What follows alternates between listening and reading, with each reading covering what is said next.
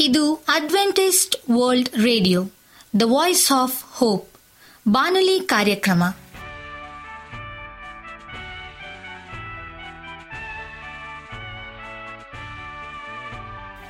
ನಮಸ್ಕಾರ ಪ್ರೀತಿಯ ಕೇಳುಗರೆ, ನಾನು ನಿಮ್ಮ ಆಕಾಂಕ್ಷ ಪಾಲ್. ನಮ್ಮ ನಿಲಯದ ಕನ್ನಡ ಕಾರ್ಯಕ್ರಮಕ್ಕೆ ತಮ್ಮೆಲ್ಲರಿಗೂ ಆತ್ಮೀಯ ಸುಸ್ವಾಗತ. ಮುಂದಿನ ಮೂವತ್ತು ನಿಮಿಷಗಳಲ್ಲಿ ಸುಮಧುರ ಹಾಡುಗಳು, ಆರೋಗ್ಯ ಸಂದೇಶ ಮಕ್ಕಳಿಗೆ ನೀತಿ ಕಥೆಗಳು ಹಾಗೂ ದೇವರ ವಾಕ್ಯವನ್ನು ಕೇಳೋಣ. ಈ ಕಾರ್ಯಕ್ರಮವು ನಿಮಗೆ ಸಂತೋಷ ತರಲೆಂದು ದೇವರಲ್ಲಿ ಪ್ರಾರ್ಥಿಸುತ್ತೇವೆ. ಈ ಕಾರ್ಯಕ್ರಮದ ಪ್ರಾರಂಭದಲ್ಲಿ ಸುಮಧರ ಗೀತೆಯನ್ನು ಆಲಿಸೋಣ.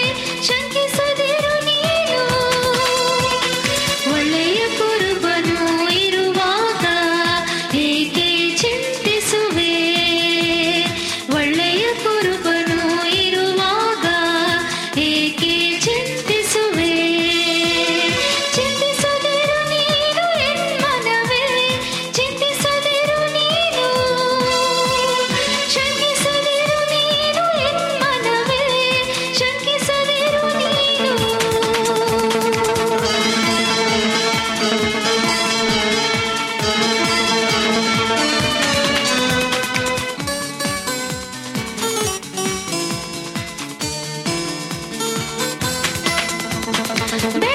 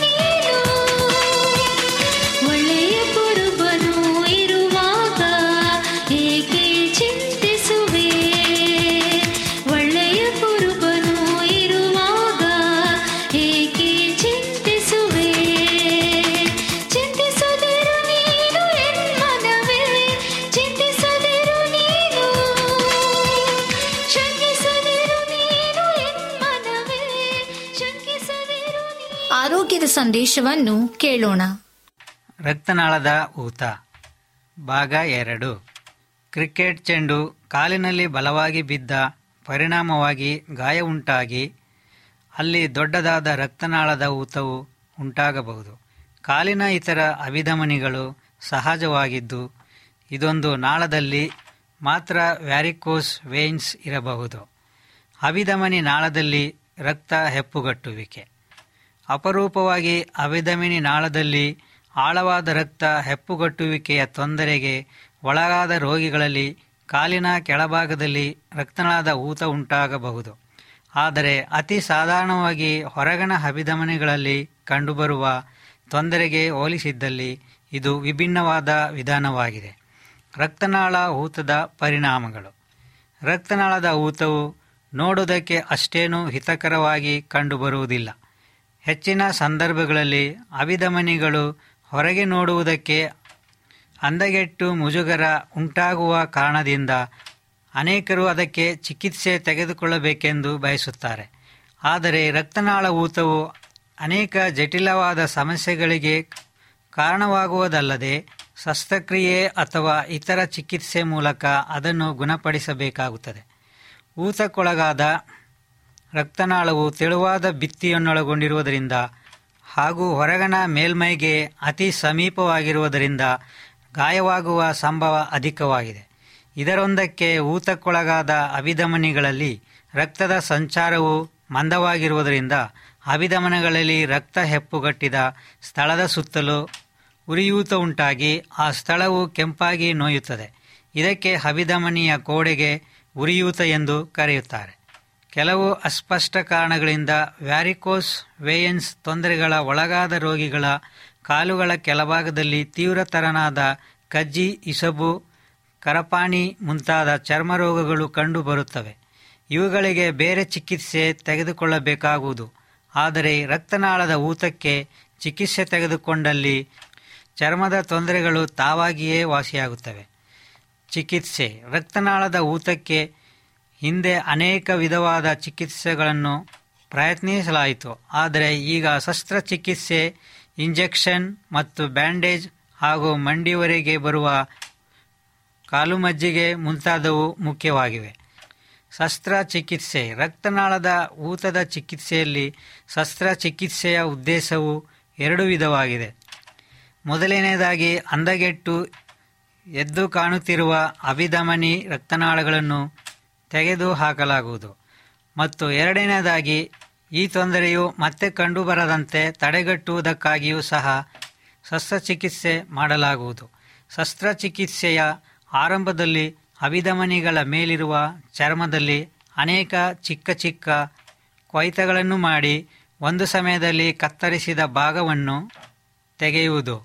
ಒಂದೊಂದು ಕೊಯ್ತದ ನಡುವಣ ಸ್ಥಳವು ಹೆಚ್ಚು ಕಡಿಮೆ ಎರಡು ಅಂಗಲವಾಗಿರುತ್ತದೆ ಶಸ್ತ್ರಚಿಕಿತ್ಸೆಯ ಎರಡನೆಯ ಹಂತದಲ್ಲಿ ರಕ್ತನಾಳದ ಊತದ ಮೂಲ ಕಾರಣವನ್ನು ಕಂಡುಹಿಡಿದು ಚಿಕಿತ್ಸೆ ನೀಡುವುದು.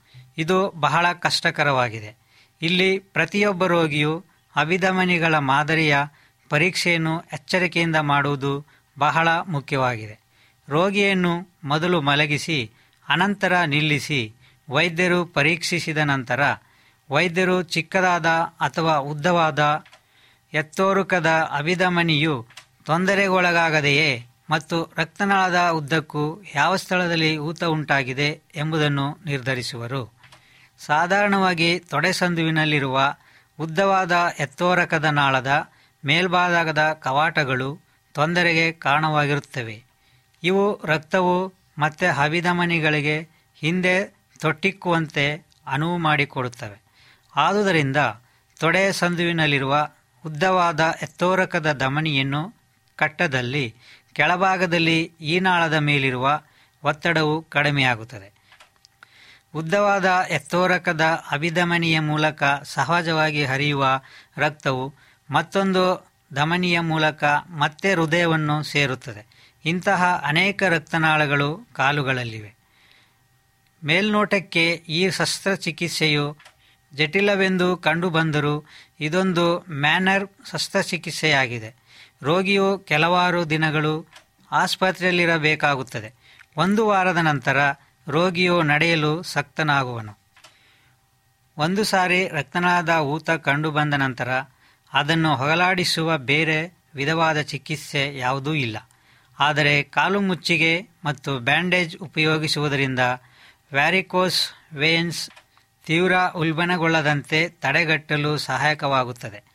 ಈ ಬ್ಯಾಂಡೇಜುಗಳು ಬಿಗಿಯಾಗಿ ಹಿಡಿತಗೊಳ್ಳುವಂತೆ ರೂಪಿಸಲ್ಪಟ್ಟಿರುವುದು ಮಾತ್ರವಲ್ಲದೆ ಹಿತಕರವೂ ಆಗಿರುತ್ತದೆ. ಒಂದು ಸಾರಿ ರಕ್ತನಾಳದ ಊತ ಕಂಡು ಬಂದ ನಂತರ ಅದು ಗುಣ ಹೊಂದಿದರೂ ಸಹ ಬೇರೆ ಅಭಿಧಮನಿಗಳು ಮತ್ತೆ ಊತಕ್ಕೊಳಗಾಗುವ ಸಂಭವವಿರುತ್ತದೆ. ಚಿಕಿತ್ಸೆ ಮುಗಿದು ಗುಣ ಹೊಂದಿದ ನಂತರ ಮತ್ತೆ ಅದು ಬರುವುದಿಲ್ಲವೆಂದು ಹೇಳಲಿಕ್ಕಾಗುವುದಿಲ್ಲ. ಆದಾಗ್ಯೂ ಸ್ವಲ್ಪ ಪ್ರಯತ್ನ ಪಟ್ಟಲ್ಲಿ ರಕ್ತನಾಳದ ಊತವು ಮತ್ತೆ ಕಾಣಿಸಿಕೊಳ್ಳದಂತೆ ಅದನ್ನು ತಡೆಗಟ್ಟಬಹುದು. ಸಾಧ್ಯವಾದಷ್ಟು ಮಟ್ಟಿಗೆ ದೀರ್ಘಕಾಲದವರೆಗೆ ನಿಂತುಕೊಂಡಿರಬಾರದು. ಕುಳಿತುಕೊಳ್ಳುವಾಗ ಯಾವಾಗಲೂ ಕಾಲುಗಳನ್ನು ಒಂದು ಸ್ಟೂಲ್ ಮೇಲೆ ಇರಿಸಬೇಕು. ಇದರಿಂದಾಗಿ ಕಾಲುಗಳ ರಕ್ತವು ಶರೀರಕ್ಕೆ ಮತ್ತು ಅಲ್ಲಿಂದ ಹೃದಯಕ್ಕೆ ಸುಲಭವಾಗಿ ಹಿಂದೆ ಹರಿಯುತ್ತದೆ. ಈ ಮುಂಜಾಗ್ರತೆ ಕ್ರಮ ವಹಿಸೋದರಿಂದ ರಕ್ತನಾಳ ಊತವೆಂಬ ಈಗ ನಮ್ಮ ಬಾನಲಿ ಬೋಧಕರಾದಂತ ಸುರೇಂದ್ರ ರವರಿಂದ ದೇವರ ವಾಕ್ಯವನ್ನು ಕೇಳೋಣ. ನಮಸ್ಕಾರ ಆತ್ಮೀಯ ಕೇಳುಗರೆ. ಇದು ಅಡ್ವೆಂಟಿಸ್ಟ್ ವರ್ಲ್ಡ್ ರೇಡಿಯೋ ಅರ್ಪಿಸುವ ಅನುದಿನದ ಮನ್ನ ಬಾನುಲಿ ಕಾರ್ಯಕ್ರಮಕ್ಕೆ ತಮ್ಮೆಲ್ಲರಿಗೂ ನಿಮ್ಮ ಬಾನುಲಿ ಬೋಧಕನಾದ ಸುರೇಂದ್ರನು ಮಾಡುವ ನಮಸ್ಕಾರಗಳು. ಈ ಬಾನುಲಿ ಕಾರ್ಯಕ್ರಮವು ತಮ್ಮೆಲ್ಲರಿಗೂ ಸಂತಸ ತಂದಿದೆ ಎಂಬುದಾಗಿ ನಾವು ನಂಬುತ್ತೇವೆ ಮತ್ತು ನಿಮಗಾಗಿ ನಿತ್ಯವೂ ಪ್ರಾರ್ಥಿಸುತ್ತೇವೆ. ನಿಮ್ಮ ಅನಿಸಿಕೆ ಹಾಗೂ ಸಲಹೆ, ಪ್ರಾರ್ಥನಾ ವಿಜ್ಞಾಪನೆಗಳು ಇರುವುದಾದರೆ ನೀವು ನಮಗೆ ಪತ್ರಗಳ ಮೂಲಕವಾಗಿ ಅಥವಾ ದೂರವಾಣಿ ಮೂಲಕವಾಗಿ ಸಂಧಿಸಬಹುದು. ನಮ್ಮ ದೂರವಾಣಿ ಸಂಖ್ಯೆಯು ಒಂಬತ್ತು ಸೊನ್ನೆ ಆರು ಸೊನ್ನೆ ಆರು ಎಂಟು ನಾಲ್ಕು ಏಳು ಏಳು ಮೂರು. ನಮ್ಮ email address Surendra John four at Gmail dot com ಈ ರೇಡಿಯೋ ಕಾರ್ಯಕ್ರಮವನ್ನು ನಿಮ್ಮ ಮೊಬೈಲ್ನಲ್ಲಿ ಸಹ ಕೇಳಬಹುದು. ನಿಮ್ಮಲ್ಲಿ ಐಫೋನ್ ಮತ್ತು ಆಂಡ್ರಾಯ್ಡ್ ಮೊಬೈಲ್ ಇರುವುದಾದರೆ ಪ್ಲೇಸ್ಟೋರ್ಗೆ ಹೋಗಿ ವಾಯ್ಸ್ ಆಫ್ ಓಪ್ ಎಂಬ ಆ್ಯಪನ್ನು ಡೌನ್ಲೋಡ್ ಮಾಡಿಕೊಂಡು ನಮ್ಮ ಈ ಕನ್ನಡ ಕಾರ್ಯಕ್ರಮವನ್ನು ಕೇಳಬಹುದು. ಆತ್ಮೀಯ ಕೇಳಿಗರೆ, ಈ ಕಾರ್ಯಕ್ರಮದ ಮೂಲಕ ನೀವು ದೇವರ ಆಶೀರ್ವಾದ ಮತ್ತು ಅದ್ಭುತಗಳನ್ನು ಹೊಂದಿರುವುದಾದರೆ ನಿಮ್ಮ ಸಾಕ್ಷಿಯ ಜೀವಿತವನ್ನು ನಮ್ಮ ಕೂಡ ಹಂಚಿಕೊಳ್ಳುವಾಗೆ ತಮ್ಮಲ್ಲಿ ಕೇಳಿಕೊಳ್ಳುತ್ತೇವೆ. ಈ ದಿನ ಸತ್ಯವೇದ ಭಾಗದಿಂದ ಆರಿಸಿಕೊಂಡಂತಹ ಶಿರೋನಾಮೆಯು ಪರಲೋಕದ ಸೌಮ್ಯಗಳು ಅಂದರೆ ಪರಲೋಕ ರಾಜ್ಯದ ಸೌಮ್ಯಗಳು ಎಂಬುದಾಗಿ ತಿಳಿದುಕೊಳ್ಳೋಣ. ಮತಾಯನ ಬರೆದ ಸುವಾರ್ತೆ ಅದು ಮೂರನೇ ಅಧ್ಯಾಯ ಒಂದರಿಂದ ಐವತ್ತ ಎರಡನೇ ವಚನಗಳನ್ನು ನಾವು ಧ್ಯಾನ ಮಾಡುವಾಗ ಅಲ್ಲಿ ಪರಲೋಕದ ಸಾಮ್ಯಗಳ ಬಗ್ಗೆ ತಿಳಿಸಲ್ಪಟ್ಟಿದೆ. ಈ ಅಧ್ಯಾಯದಲ್ಲಿ ಸಾಮಾನ್ಯವಾಗಿ ಏಳು ಸಾಮ್ಯಗಳು ಬರೆಯಲ್ಪಟ್ಟಿವೆ.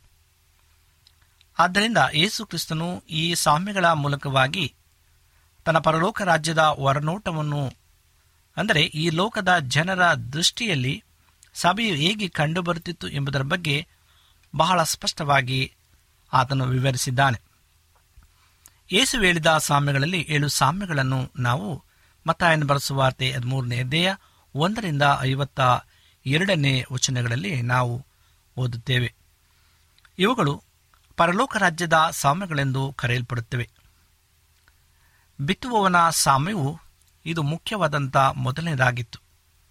ಯೇಸುವು ಈ ಅಧ್ಯಾಯದ ಉದ್ದಕ್ಕೂ ತೋರಿಸಿದ್ದು ಪರಲೋಕ ರಾಜ್ಯದ ಹೊರನೋಟವನ್ನು ಅಂದರೆ ಈ ಲೋಕದ ಜನರ ದೃಷ್ಟಿಯಲ್ಲಿ ಸಭೆಯು ಹೇಗೆ ಕಂಡುಬರುತ್ತಿತ್ತು ಎಂಬುದರ ಬಗ್ಗೆ ಗಮನಿಸಿರಿ. ಪರಲೋಕ ರಾಜ್ಯದ ಜನರ ಹೃದಯದಲ್ಲಿ ಒಳ್ಳೆಯ ನೆಲ ಮತ್ತು ಕೆಟ್ಟ ನೆಲ ಇರುತ್ತದೆ ಎಂದು ಆತನು ಹೇಳಲು ಇದೇ ಕಾರಣವಾಗಿತ್ತು.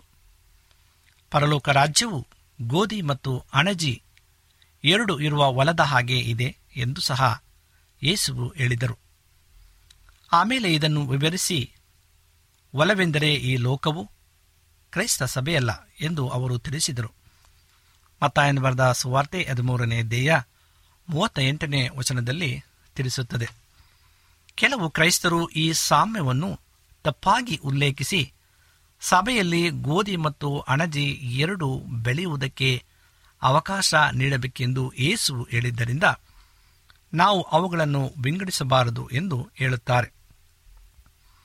ಆದರೆ ನಾವು ಸಭೆಯಲ್ಲಿ ಮಾನಸಾಂತರ ಹೊಂದದೇ ಇರುವವರು ಮತ್ತು ಮಾನಸಾಂತರ ಹೊಂದಿದವರು ಇಬ್ಬರಿಗೂ ಸಹ ಅವಕಾಶವನ್ನು ನೀಡಬೇಕು ಎಂಬುದಾಗಿ. ಇವರು ಹೀಗೆ ಹೇಳಲು ಕಾರಣ, ಇವರು ವಾಕ್ಯವನ್ನು ಸರಿಯಾಗಿ ಅಭ್ಯಾಸ ಮಾಡುತ್ತಿಲ್ಲ. ಲೋಕವು ಒಲವಾಗಿದೆ ಮತ್ತು ವಿಶ್ವಾಸಿಗಳು ಮತ್ತು ವಿಶ್ವಾಸಿಗಳ ಜೊತೆಯಾಗಿ ಬೆಳೆಯಲು ದೇವರು ಅವಕಾಶ ನೀಡುವುದು ಅಲ್ಲಿ ಸಭೆಯ ಒಳಗೆ ಅಲ್ಲ.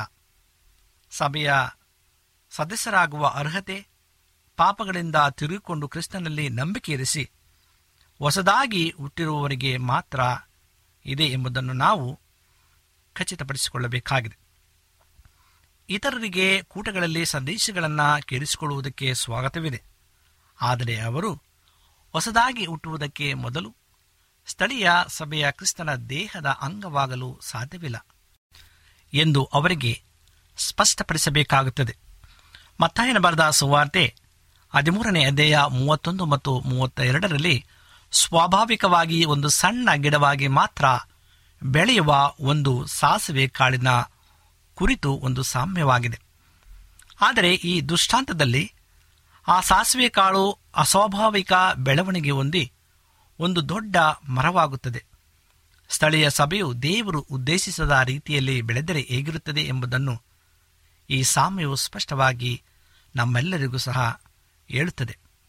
ಪ್ರತಿಯೊಂದು ಸ್ಥಳೀಯ ಸಭೆಯು ಒಂದು ಸಣ್ಣ ಸಾಸಿವೆ ಗಿಡದಂತೆ ಸಹೋದರ ಸಹೋದರಿಯರ ಒಂದು ಚಿಕ್ಕ ಗುಂಪಾಗಿದ್ದು, ಅಲ್ಲಿ ಎಲ್ಲರೂ ಒಬ್ಬರನ್ನೊಬ್ಬರು ಅರಿತುಕೊಂಡು ಪರಸ್ಪರ ಪ್ರೀತಿ ಇರಿಸಿಕೊಂಡು ಕ್ರಿಸ್ತನ ಜೀವವನ್ನು ತಮ್ಮ ಸ್ಥಳೀಯ ಪ್ರದೇಶದ ಜನರಿಗೆ ಪ್ರದರ್ಶಿಸಬೇಕು ಎಂಬುದು ದೇವರ ಮುಖ್ಯವಾದಂಥ ಉದ್ದೇಶವಾಗಿದೆ. ಆದರೆ ವರಗಳನ್ನು ಪಡೆದಿರುವ ಬೋಧಕರು ದೇವರ ಯೋಜನೆಗೆ ವಿರುದ್ಧವಾಗಿ ಬೃಹತ್ ಸಭೆಗಳನ್ನು ಅಂದರೆ ದೊಡ್ಡ ಮರದಂತೆ ಕಟ್ಟಿದ್ದಾರೆ. ಅಲ್ಲಿ ಕ್ರಿಕೆಟ್ ಮ್ಯಾಚ್ಗಳಿಗೆ ಅಥವಾ ಸಿನಿಮಾ ಮಂದಿರಗಳಿಗೆ ಹೋಗುವ ಜನರ ಹಾಗೆ ಕೇವಲ ಪ್ರಸಂಗಗಳನ್ನು ಕೇಳಿಸಿಕೊಳ್ಳುವುದಕ್ಕಾಗಿ ಬರುತ್ತಾರೆ.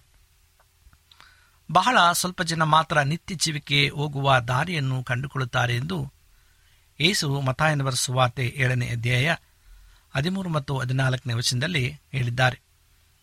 ಆದರೆ ನಿಪುಣ ಬೋಧಕರು ಪವಿತ್ರತೆಯ ಮಟ್ಟವನ್ನು ಕೆಳಗಿಡಿಸಿ, ತಮ್ಮ ಬೋಧನೆಯಲ್ಲಿ ಮಾನಸಾಂತರ ಸ್ವಾರ್ಥ ಸ್ವಭಾವ ನಿರಾಕರಣೆ ಮತ್ತು ಸ್ವಂತಹ ಸಿಲುಬೆಯ ಹೊರುವುದನ್ನು ಸಂಪೂರ್ಣವಾಗಿ ಕೈಬಿಟ್ಟು ಜನರ ದೊಡ್ಡ ಗುಂಪನ್ನು ಸುಲಭವಾಗಿ ಸೆಳೆಯುತ್ತಾರೆ. ಹೀಗೆ ಕ್ರಿಸ್ತನ ಶಿಷ್ಯರಾಗಲು ಯಾವ ಆಸಕ್ತಿಯೂ ಇಲ್ಲದ ಆದರೆ ಈ ದಿನಗಳಲ್ಲಿ ಒಳ್ಳೆಯ ಪ್ರಸಂಗಗಳನ್ನು ಕೇಳಿಸಿಕೊಳ್ಳಲು ಇಷ್ಟಪಡುವ ಜನರು ಒಂದು ಗುಂಪನ್ನು ಅವರು ಸೇರಿಸಿಕೊಳ್ಳಬಹುದು. ನೀವು ಈ ರೀತಿಯಾಗಿ ಸಭೆಯ ಗಾತ್ರವನ್ನು ಬೆಳೆಸಿದಾಗ ಮುಂದೆ ಏನು ಸಂಭವಿಸುತ್ತದೆ ಎನ್ನುವುದನ್ನು ಏಸು ಈ ಸಾಮ್ಯದಲ್ಲಿ ಹೇಳಿದ್ದಾರೆ.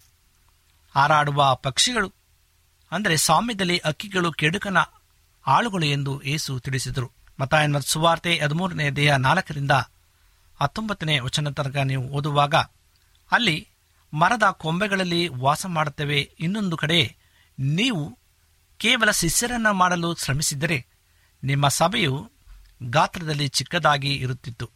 ಆದರೆ ಅದು ಹೆಚ್ಚು ಪರಿಶುದ್ಧವಾಗಿ ಸೈತಾನನ ಪ್ರಭಾವಗಳಿಂದ ಮತ್ತು ಆ ಪ್ರಭಾವಗಳಿಂದ ಉಂಟಾಗುವ ಇತರ ಸಮಸ್ಯೆಗಳಿಂದ ಮುಕ್ತವಾಗಿ ಇರುತ್ತಿತ್ತು ಎಂಬುದಾಗಿ. ಮತ್ತಾಯ ಹದಿಮೂರನೇದೆಯ ಮೂವತ್ತ್ಮೂರರಲ್ಲಿ ಪರಲೋಕ ರಾಜ್ಯವು ಉಳಿಯಿಟ್ಟಿಗೆ ಹೋಲಿಕೆಯಾಗಿದೆ ಎನ್ನುವುದನ್ನು ಏಸು ಉಲ್ಲೇಖಿಸಿದರು.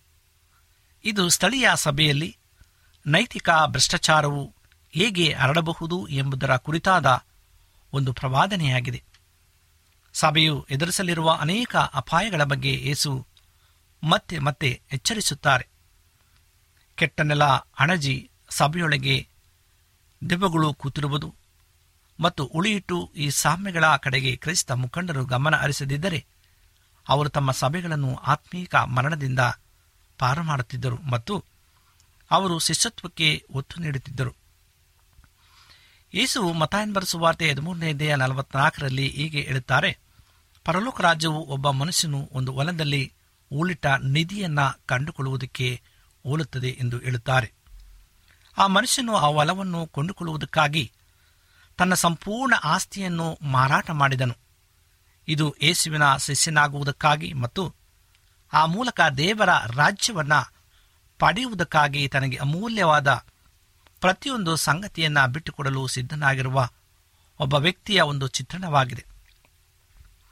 ಇದೇ ಸತ್ಯತೆಗೆ ಒತ್ತು ಕೊಡುವುದಕ್ಕಾಗಿ ಏಸು ಇನ್ನೊಂದು ಸಾಮ್ಯವನ್ನು ಹೇಳಿದರು ಒಬ್ಬ ಮನುಷ್ಯನು ತನ್ನ ಬದುಕನ್ನೆಲ್ಲ ಮಾರಿ ಬಹು ಬೆಲೆಯುಳ್ಳ ಒಂದು ಮುತ್ತನ್ನು ಕೊಂಡುಕೊಂಡನು ಎಂಬುದಾಗಿ.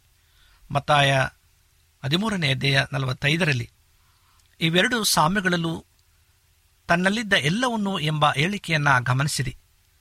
ನಿಮ್ಮಲ್ಲಿ ಯಾವನೇ ಆಗಲಿ ತನಗಿರುವುದನ್ನೆಲ್ಲ ಬಿಟ್ಟು ಬಿಡದೆ ಹೋದರೆ ಅವನು ನನ್ನ ಶಿಷ್ಯನಾಗಲಾರನು ಎಂದು ಯೇಸು ಲೂಕನ ಬರೆಸುವಾರ್ತೆ ಹದಿನಾಲ್ಕನೇ ಅಧ್ಯಾಯ ಮೂವತ್ಮೂರರಲ್ಲಿ ಇಡುತ್ತಾರೆ ಶಿಷ್ಯನಾಗುವುದಕ್ಕೆ ಮತ್ತು ದೇವರ ರಾಜ್ಯವನ್ನ ಪಡೆಯುವುದಕ್ಕೆ ಇರುವ ಒಂದೇ ಒಂದು ದಾರಿ ಇದಾಗಿದೆ ಪ್ರಿಯರೇ. ಮತ್ತಾಯ ಹದಿಮೂರನೇ ಅಧ್ಯಾಯ ನಲವತ್ತೇಳು ಮತ್ತು ಐವತ್ತರಲ್ಲಿ ಏಸು ನೀಡಿದ ಚಿತ್ರಣದಲ್ಲಿ ಲೋಕದಲ್ಲಿ ದೇವರ ರಾಜ್ಯವು ಎರಡು ರೀತಿಯ ಮೀನುಗಳನ್ನು ಹೊಂದಿರುತ್ತದೆ. ಒಳ್ಳೆಯ ಮೀನು ಮತ್ತು ಕೆಟ್ಟ ಮೀನು. ಆದರೆ ಯುಗ ಸಮಾಪ್ತಿಯಾದಾಗ ದೇವದೂತರು ಹೊರಟು ಬಂದು ನೀತಿವಂತರೊಳಗಿಂದ ಕೆಟ್ಟವರನ್ನ ಬೇರ್ಪಡಿಸುತ್ತಾರೆ ಎಂಬುದಾಗಿ. ಆತ್ಮೀಯ ಸಹೋದರ ಸಹೋದರಿ ಇಂದು ನಾವು ಅಂತ್ಯಕಾಲದಲ್ಲಿ ಜೀವಿಸುತ್ತಾ ಇದ್ದೇವೆ. ಈ ಅಂತ್ಯಕಾಲದ ಘಟನೆಗಳು ನಮ್ಮನ್ನು ಎಷ್ಟರ ಮಟ್ಟಿಗೆ ಆತನ ನಂಬಿಕೆಯಲ್ಲಿ ನಡೆಸುತ್ತದೆ ಎಂಬುದಾಗಿ ನಮ್ಮನ್ನು ನಾವು ಪರೀಕ್ಷೆ ಮಾಡಿಕೊಳ್ಳಬೇಕಾಗಿದೆ.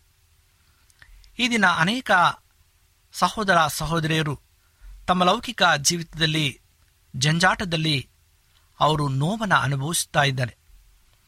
ಆದರೆ ಪರಲೋಕ ರಾಜ್ಯದ ಸಾಮ್ಯಗಳ ಕುರಿತು ನಮಗೆ ಸ್ಪಷ್ಟವಾಗಿ ದೇವರ ವಾಕ್ಯವು ನಮ್ಮನ್ನು ಎಚ್ಚರಿಸುವಂಥದ್ದಾಗಿದೆ ಈ ಎಲ್ಲ ರೀತಿಯಾದಂಥ ಘಟನೆಗಳನ್ನು ನಾವು ಕಣ್ಣಾರೆ ಕಾಣುವಾಗ ಮುಂದೆ ನಾವು ಏನು ಮಾಡಬೇಕು ಎಂಬುದಾಗಿ ನಮಗೆ ಈ ವಾಕ್ಯಗಳು ಸ್ಪಷ್ಟವಾಗಿ ತಿಳಿಸಲ್ಪಡುವಂಥದ್ದಾಗಿದೆ ಆದ್ದರಿಂದ ನಾವು ನಮ್ಮನ್ನು ಶುದ್ಧಪಡಿಸಿಕೊಂಡು ನಮ್ಮನ್ನು ಸಂಪೂರ್ಣವಾಗಿ ಆತನಿಗೆ ನಾವು ಒಪ್ಪಿಸಿಕೊಡುವಾಗ ನಿತ್ಯ ನಿರಂತರ ರಾಜ್ಯದಲ್ಲಿ ನಾವು ಸೇರುವಂಥ ಆ ಮಹಾ ಸೌಭಾಗ್ಯವನ್ನು ದೇವರು ನಮ್ಮ ನಿಮ್ಮೆಲ್ಲರಿಗೂ ಅನುಗ್ರಹಿಸಲು ಸಿದ್ಧನಾಗಿದ್ದಾನೆ.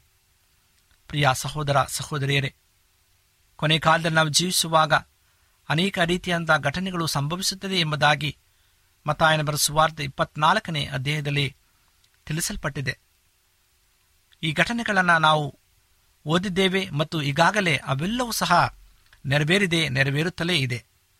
ಹಾಗಾಗಿ ಯೇಸುಕ್ರಿಸ್ತನ ಬರಣು ಹತ್ತಿರವಾಗಿದೆ ಎಂಬುದನ್ನು ನಾವು ಅರಿತು, ಆತನ ಬರಣಕ್ಕಾಗಿ ನಾವು ಶುದ್ಧರಾಗಿ, ಸಿದ್ಧರಾಗಿ ನಮ್ಮ ಕೂಡ ಅನೇಕ ಮಕ್ಕಳನ್ನು ಆತನ ನಿತ್ಯರ ನಿರಂತರ ರಾಜ್ಯಕ್ಕೆ ಸೇರಿಸುವಂಥ ಆ ಭಾಗ್ಯಕರವಂತಹ ಆಶೀರ್ವಾದವನ್ನು ದೇವರು ನಮ್ಮ ನಿಮ್ಮೆಲ್ಲರಿಗೂ ಅನುಗ್ರಹಿಸಲಿ ಎಂಬುದಾಗಿ ನಾವು ಕರ್ತನಲ್ಲಿ ವಿನಯಿಸುವ ಪರಲೋಕ ರಾಜ್ಯದ ಸಾಮ್ಯಗಳ ಕುರಿತಾಗಿ ನಾವು ಧ್ಯಾನ ಮಾಡಿದ್ದೇವೆ. ಬಿತ್ತುವವನ ಸಾಮ್ಯದಲ್ಲಿ ಹೇಗೆ ಅನೇಕ ಮಕ್ಕಳು ಸತ್ಯದಲ್ಲಿ ಬೆಳೆಯುತ್ತಾರೆ ಮತ್ತು ಸತ್ಯವನ್ನು ಕಂಡುಕೊಳ್ಳದೆ ನಾಶವಾಗುತ್ತಾರೆ ಎಂಬುದಾಗಿ ನಮಗೆ ತಿಳಿಸಲ್ಪಟ್ಟಿದೆ. ಹಾಗಾಗಿ ನಾವು ಯಾವ ನೆಲದಲ್ಲಿ ಬಿದ್ದಿದ್ದೇವೆ ಎಂಬುದನ್ನು ನಾವು ಅರಿತುಕೊಂಡು ಅಥವಾ ಬಂಡೆಯ ಮೇಲೆ ಅಥವಾ ಮುಳ್ಳಿನ ಮೇಲೋ, ಅಥವಾ ಬೇರು ಆಳವಾಗಿ ಇಲ್ಲದೆ ನಾವು ಬಿದ್ದು ಹೋಗುವಾಗೆ ಆ ಒಂದು ನೆಲದಲ್ಲಿ ನಾವು ಬಿದ್ದಿದ್ದು ಎಂಬುದನ್ನು ನಾವು ಪರೀಕ್ಷೆ ಮಾಡಿಕೊಳ್ಳಬೇಕಾಗಿದೆ ಪ್ರೇಯರೆ. ಇಂದು ದೇವರು ಪ್ರತಿಯೊಬ್ಬರನ್ನ ರಕ್ಷಿಸಲು ಈ ಲೋಕಕ್ಕೆ ಬಂದನು. ಯಾರು ಸಹ ನಾಶವಾಗುವುದು ಆತನಿಗೆ ಇಷ್ಟವಿಲ್ಲ. ಆದ್ದರಿಂದ ತನ್ನ ಪ್ರೀತಿಯ ಮಗನನ್ನ ಈ ಲೋಕಕ್ಕೆ ಕಳಿಸಿಕೊಡುವಾಗ ನಾವು ಆತನನ್ನು ನಂಬಿ ನಿತ್ಯ ನಿರಂತರ ರಾಜ್ಯಕ್ಕೆ ಸೇರಬೇಕಾಗಿದೆ. ದೇವರು ವಿಶೇಷವಾದ ರೀತಿಯಲ್ಲಿ ಈ ವಾಕ್ಯಗಳ ಮೂಲಕವಾಗಿ ನಮ್ಮ ನಿಮ್ಮೆಲ್ಲರನ್ನೂ ಅಂತ್ಯಕಾಲದಲ್ಲಿ ಬಲಪಡಿಸ್ತಾ ಇದ್ದಾನೆ. ಇದನ್ನು ನಾವು ಅರಿತುಕೊಂಡು ಅತ್ಯುನ್ನತ ರೀತಿಯಲ್ಲಿ ಆತನ ನಿತ್ಯ ನಿರಂತರ ರಾಜ್ಯದಲ್ಲಿ ಸೇರುವಂತ ಆ ಮಹಾ ಸೌಭಾಗ್ಯವನ್ನ ದೇವರು ನಮ್ಮೆಲ್ಲರಿಗೂ ಅನುಗ್ರಹಿಸಿಕೊಡಲಿ ಎಂಬುದಾಗಿ ಈ ಸಮಯದಲ್ಲಿ ಕರ್ತರೊಟ್ಟಿಗೆ ನಾವೆಲ್ಲರೂ ಕಣ್ಣುಗಳನ್ನು ಮುಚ್ಚಿ ಪ್ರಾರ್ಥನೆ ಮಾಡೋಣ. ದೇವರು ಈ ವಾಕ್ಯಗಳನ್ನು ಆಶೀರ್ವದಿಸಲಿ. ಈ ಸಮಯದಲ್ಲಿ ನಮ್ಮ ಕಣ್ಣುಗಳನ್ನು ಮುಚ್ಚಿ ಪ್ರಾರ್ಥಿಸುವ. ನಮ್ಮನ್ನ ಬಹಳವಾಗಿ ಪ್ರೀತಿ ಮಾಡ್ತಕ್ಕಂಥ ಪರಲೋಕದ ತಂದೆಯಾದ ದೇವರೇ, ನಿನಗೆ ಸ್ತೋತ್ರವನ್ನ ಸಲ್ಲಿಸ್ತೇವೆ. ನೀನು ಮಾಡಿದಂಥ ಎಲ್ಲ ಉಪಕಾರಗಳಿಗಾಗಿ ನಿನಗೆ ಸ್ತೋತ್ರ. ನೀನು ಕೊಟ್ಟಂತ ಎಲ್ಲ ಆಶೀರ್ವಾದಗಳಿಗಾಗಿ ನಿನಗೆ ಸ್ತೋತ್ರ. ಅಪ್ಪ, ಈ ಸಮಯದಲ್ಲಿ ನಿನ್ನ ವಾಕ್ಯದ ಮೂಲಕವಾಗಿ ನಮ್ಮನ್ನು ಬಲಪಡಿಸಿದೆಯಾ? ಪರಲೋಕದ ಕುರಿತಾಗಿ ಸಾಮ್ಯಗಳನ್ನು ನಿನ್ನ ಸೇವಕರ ಮೂಲಕವಾಗಿ ತಿಳಿಸಿಕೊಡೋದಕ್ಕಾಗಿ ಸ್ತೋತ್ರ.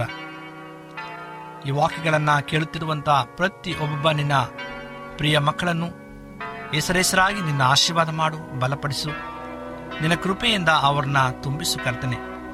ನೀನು ಮಾಡಿದಂಥ ಒಂದೊಂದು ಉಪಕಾರಗಳನ್ನು ನೆನೆಸುವುದಾದರೆ ನಿನಗೆಷ್ಟು ಕೃತಜ್ಞತೆಯನ್ನ ಸಲ್ಲಿಸಿದರು ಸಾಲದು ರಾಜ. ಈ ಸಮಯದಲ್ಲಿ ತಲೆಬಾಗಿರ್ತಕ್ಕಂಥ ಪ್ರತಿಯೊಬ್ಬ ನಿನ್ನ ಮಕ್ಕಳನ್ನು ಹಾಗೂ ಈ ವಾಕ್ಯಗಳನ್ನು ಕೇಳುತ್ತಿರುವಂಥ ನಿನ್ನ ಪ್ರಿಯರನ್ನು ಹೆಸರೆಸರಾಗಿ ನಿನ್ನ ಆಶ್ರಯಿಸಿ, ಬಲಪಡಿಸಿ ನಡೆಸುತ್ತಾ ಬರಬೇಕೆಂಬುದಾಗಿ ನಮ್ಮ ಒಡೆಯನು ರಕ್ಷಕನೂ ಆದಂಥ ಯೇಸು ಕ್ರಿಸ್ತನ ಮುದ್ದಾದ ನಾಮದಲ್ಲಿ ಅತಿ ವಿನಯದಿಂದಲೂ ತಾಳ್ಮೆಯಿಂದಲೂ ತಮ್ಮ ಪಾದಕ್ಕೆ ಅಡ್ಡಬಿದ್ದು ದೀನನಾಗಿ ಬೇಡಿಕೊಳ್ಳುತ್ತೇವೆ ತಂದೆಯೇ. ಆಮೇಲೆ